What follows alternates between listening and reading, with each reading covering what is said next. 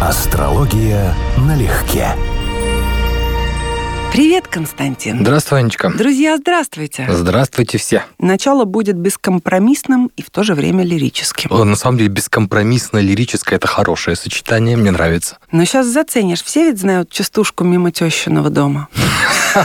Ну, Заслушай версию в античном стиле.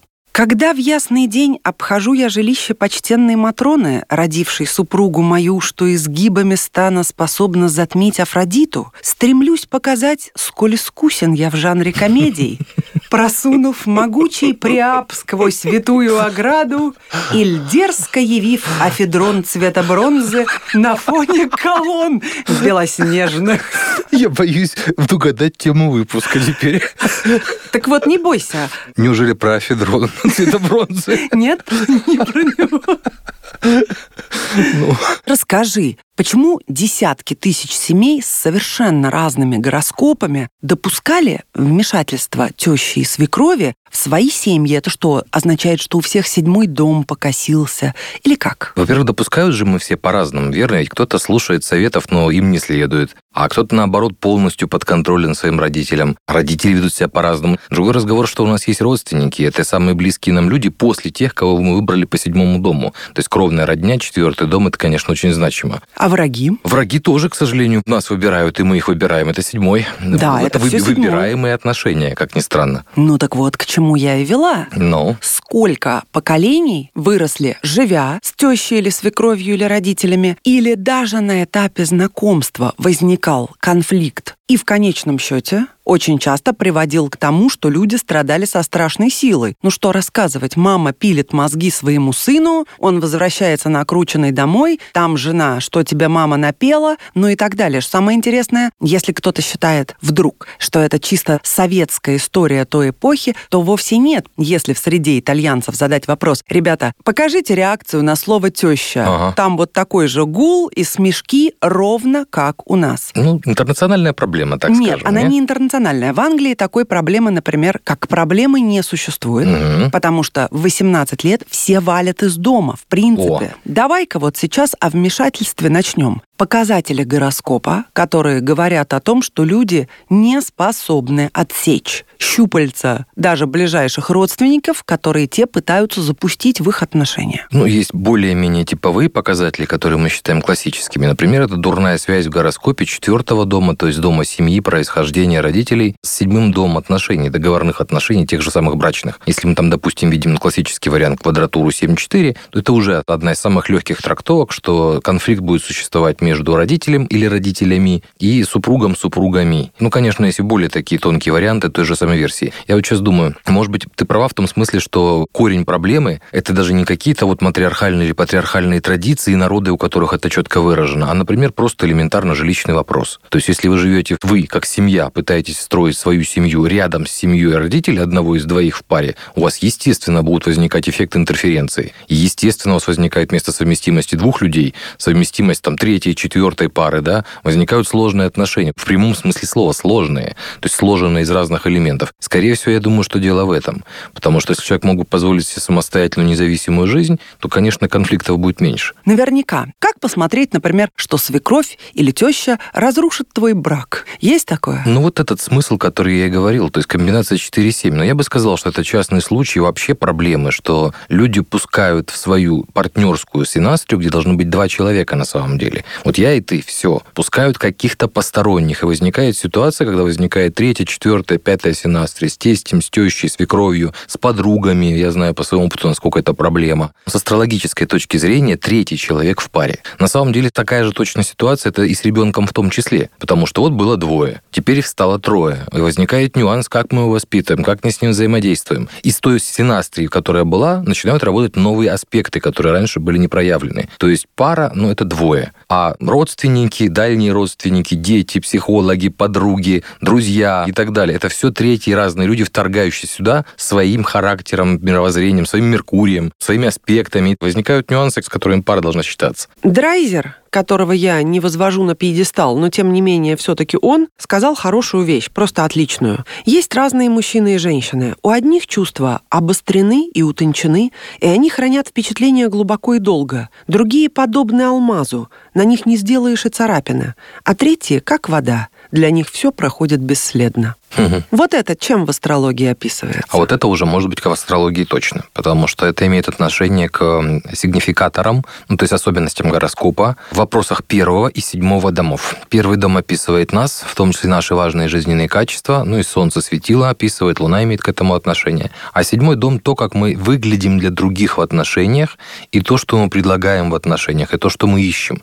То есть такой, скажем, порт коммуникации с важными для нас людьми, наш личный формат. Да, есть люди, для которых отношения это что-то достаточно поверхностное, что-то очень воздушное, легкое, из глаз дало из сердца он и так далее. Это конкретная стихия, воздух, например. Но это все-таки и способ чувствования, тут ведь про да, это. Да, и это может быть, например, положение Венеры в карте мужчины в воздушной стихии. И в этом случае не надо от него ожидать, что он очень глубоко чувствующий человек. Ему, наоборот, нравится поверхностная сторона, интеллектуальная сторона отношений. Да, он будет влюбляться в том числе в стихи, в разговоры, по душам, в письма, в переписку, но он не будет пытаться пытаться проникать, ему тяжело в ваши эмоциональные переживания, особенно если вы скорпионе типаж. Вот, собственно говоря, масса трактовок популярных, типа, почему там у водолеев со скорпионами должен быть конфликт. Ну вот, например, поэтому. Конфликтуют две стихии, водная и воздушная, в общем случае, которые не смешиваются.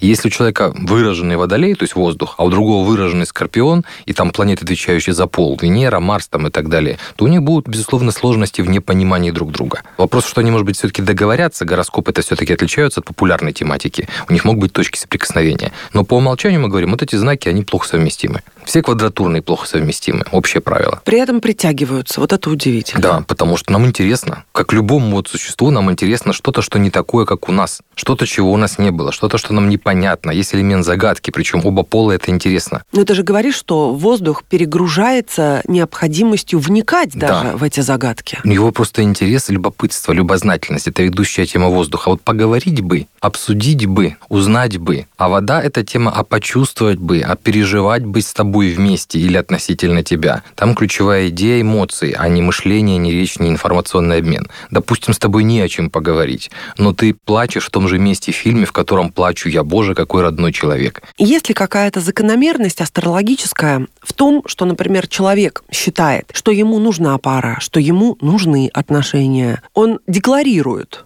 но изначально он постоянно думает о том, что он получит, как быстро он получит. Он начинает калькулировать. И вот получается, исходя из мысли, что подобное притягивает подобное, наверняка на эту энергию откликается такой же партнер, который тоже на старте начинает считать и калькулировать. Да, есть такое. А что получит он? Конечно, есть очевидные вещи, когда видно, что человек, во-первых, нуждается в партнерстве вообще. И, к слову сказать, это стандартная ошибка начинающего, что если у человека заполненный седьмой дом или там светило в седьмом доме, он прям мечтает оказаться в браке. Нет, это означает, что у него просто будет много самых разных отношений, консультаций, общения, переговоров, врагов. Ну, то есть у него много этого разнообразное, но не факт, что он в восторге от происходящего. Есть психологические причины, ну, скажем, у мужчин э, сильно выраженная луна или лунный знак рак. Он описывает тему важность женской энергии и желание заботиться, желание пекать. Он будет явно стараться создать вот эту ситуацию, женщин будет искать, которые подходят к этому, которые могут дополнить его в этом желании и так далее. То есть это, безусловно, присутствует в картах. Но вот опять же, как человек строит отношения, зависит от седьмого дома, не только от психологии вообще, но от конкретно психологии отношений.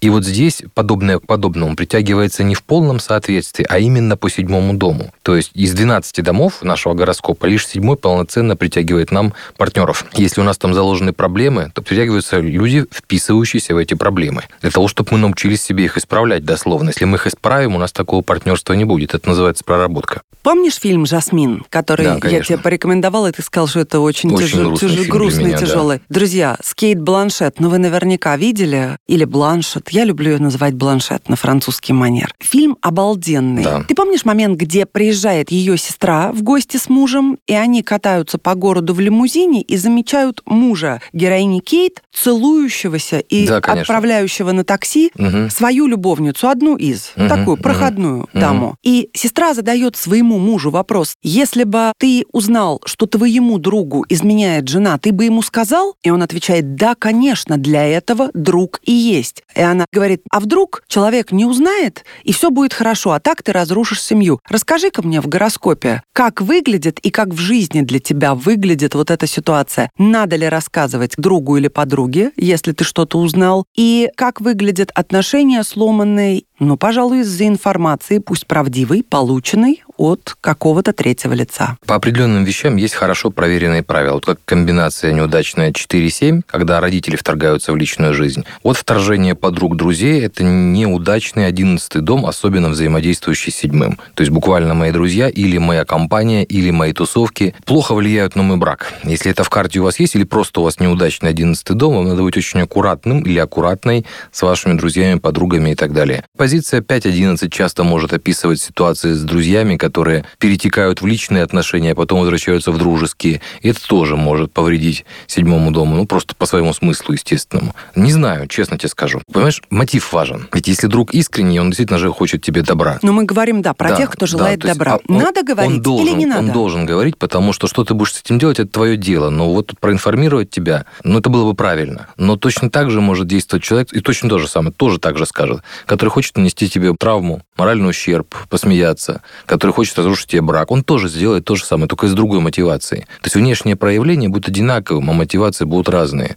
А, кстати, мера влияния на противоположный пол, то есть насколько сильное впечатление ты производишь, насколько ты вызываешь интерес, чем описывается в астрологии? Тоже куча разных вещей. И я склонен считать, что в немалой степени темой седьмого дома. Потому что седьмой дом, еще раз, это часть нас, которая одновременно притягивает других людей. У нее смысл такой. Это наш коммуникационный порт, по сути дела. И поэтому, когда у человека седьмой дом выраженный, с активными какими-то очень значимыми планетами, включая светило, например, или Венеру, или что-то еще, он активно притягивает внимание. Но внимание разное. И зависть, и ненависть, и неприязнь, и влюбленных, и возлюбленных, и так далее. То есть он буквально стыкуется с огромным количеством людей, даже на психологическом уровне. Ну и, конечно, есть самые банальные вещи на уровне энергетики, но это кому повезет. Это, например, сильные половые планеты. Допустим, вот вы женщина, у вас прекрасная Луна, Венера. То есть вы прям притягиваете мужчин, которые видят в вас архетип женщины, возлюбленной и так далее. Или там выраженный Солнце, Марс в карте мужчины, да, такой тестостероновый вариант. Хотя надо сказать, что мужчины Солнце, Венера тоже, мы это много раз обсуждали, весьма и весьма привлекательны правильные. Помнишь песню группы «Звери», районы, кварталы, конечно, жилые, конечно. массивы? А я продолжение прочитала, как кому-то послышалось. Я мухожук, мухожук красивый. Да. Скажи мне, как посмотреть в астрологии, насколько ты красивый мухожук? Я имею в виду людей, которых называют сердцеед или сердцеедка. Это одна из самых интересных вещей. Анализ карт известных соблазнителей, соблазнительниц, в том числе те же самые модели, у которых толпы поклонников, очень часто показывает, что половые планеты, вот та же Венера у женщин, например, могут находиться в знаках, которые мне благоприятны. Например, Венера в Овне, Венера в Скорпионе или Деве. У мужчин, соответственно, Марс, может быть, в Тельце, в Весах там, и так далее. Это люди, которые испытывают болезненную потребность в реализации этих качеств, то есть больше, чем обычно. Для этих людей это буквально болезненная тема. Я должен добиться, должен доказать, я хочу быть лучше, чем мне кажется, да, и они могут больше добиваться. И это яркий пример того, что возможно проработка карты вообще. Мы же все понимаем, что на самом деле есть определенные половые стереотипы.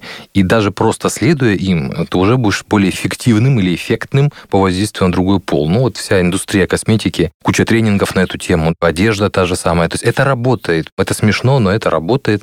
И это просто вот фактически вписывается в э, идеологию там той же Венеры. Это все на уровне дистанции, там, где ты человека не знаешь, где существует элемент игры, существует элемент пятого дома, отвечающий за соблазнение, за игру и так далее. То есть фактически это все не совсем я, это я в роли. Я под сердцеедами и сердцеедками подразумевала не людей, которые намеренно пытаются к себе привлечь, а которые, понял. совершенно не прикладывая никаких усилий, просто пользуются такой популярностью, что в них многие влюбляются. Кто-то влюбляются, кто-то хочет. Но, в общем, в целом у них гораздо больше больше среднего желающих. Это может быть хорошее, еще раз, хорошее положение или хорошо аспектированные половые планеты в карте. У человека дословно есть показатель, что ему суждено больше обычного или сильнее обычного переживать соответствующие переживания. Допустим, в мужских картах это аспекты Венера-Юпитер. Они обычно количественно увеличивают интерес женщин. Вот, или потому что Венера женщина, Юпитер много, если это хорошее сочетание, то это вырастет значительно. А в женских картах часто также работают аспекты на Марс по этой же причине.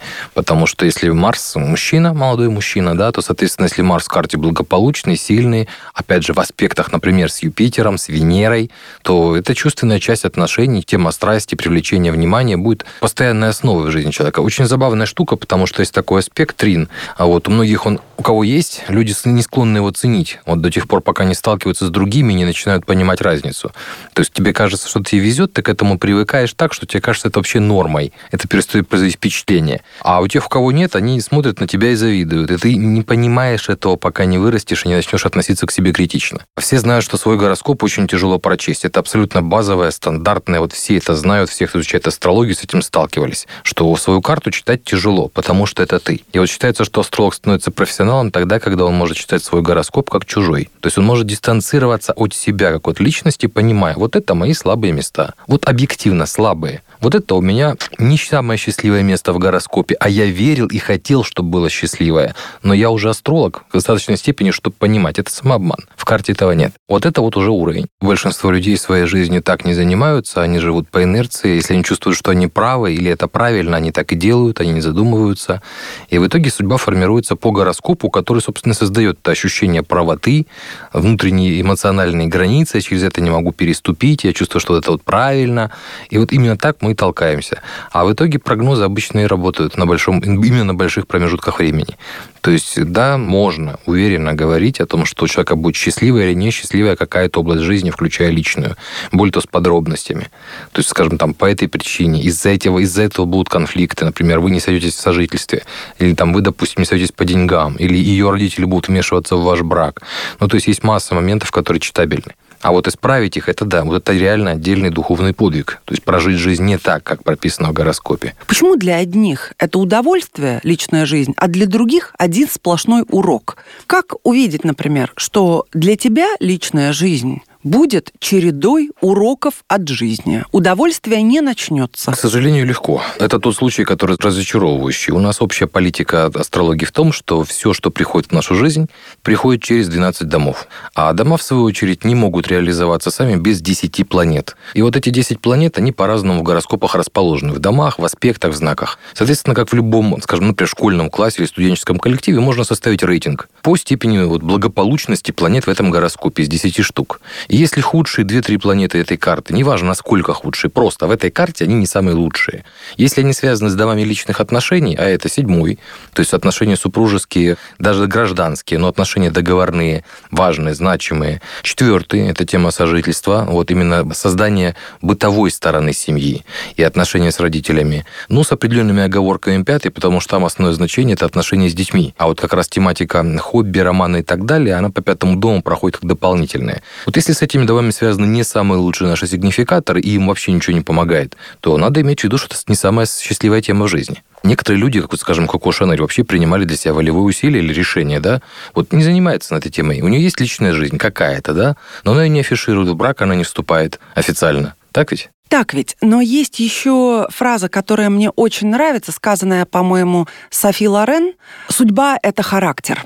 И я помню, что историк моды наш прекрасный Александр Васильев рассказывал, ему я верю, конечно, что Коко Шанель была очень завистливой, злобной женщиной. То есть у нее был не просто сложный характер, у нее был паршивый характер. И я думаю, что это тоже сильно влияло. У нее достоверная карта рождения, поэтому могу иметь обоснованное свое мнение по этому поводу. Она была человеком, как бы сказать, категоричным, авторитарным, болезненно уязвимым, болезненно обидчивым. Вот эти моменты. Потому что можно было сказать, что она прям была, ну, она не деспот, в карте этого нету. Но человек, который с высокой степенью недоверчив, причем именно недоверчив в отношениях, у нее есть прямые показатели, что у нее есть проблемная тема отношений для нее, и тема, более того, финансовых отношений, деловых отношений для нее очень стрёмная. Поэтому то, что она делала для себя соответствующие выводы, это правильно на самом деле. Но да, подчиненный ее бизнес, ну, еще раз, одной психология бизнеса наследие. Вот классический вариант. Человек, который строит империю, воспринимает людей как ресурс в этой империи. Конечно, мы все, оба пола, мы ищем в партнере какую-то сторону своей оценки себя. Седьмой дом, он не только противостоит первому, но он и дополняет первый.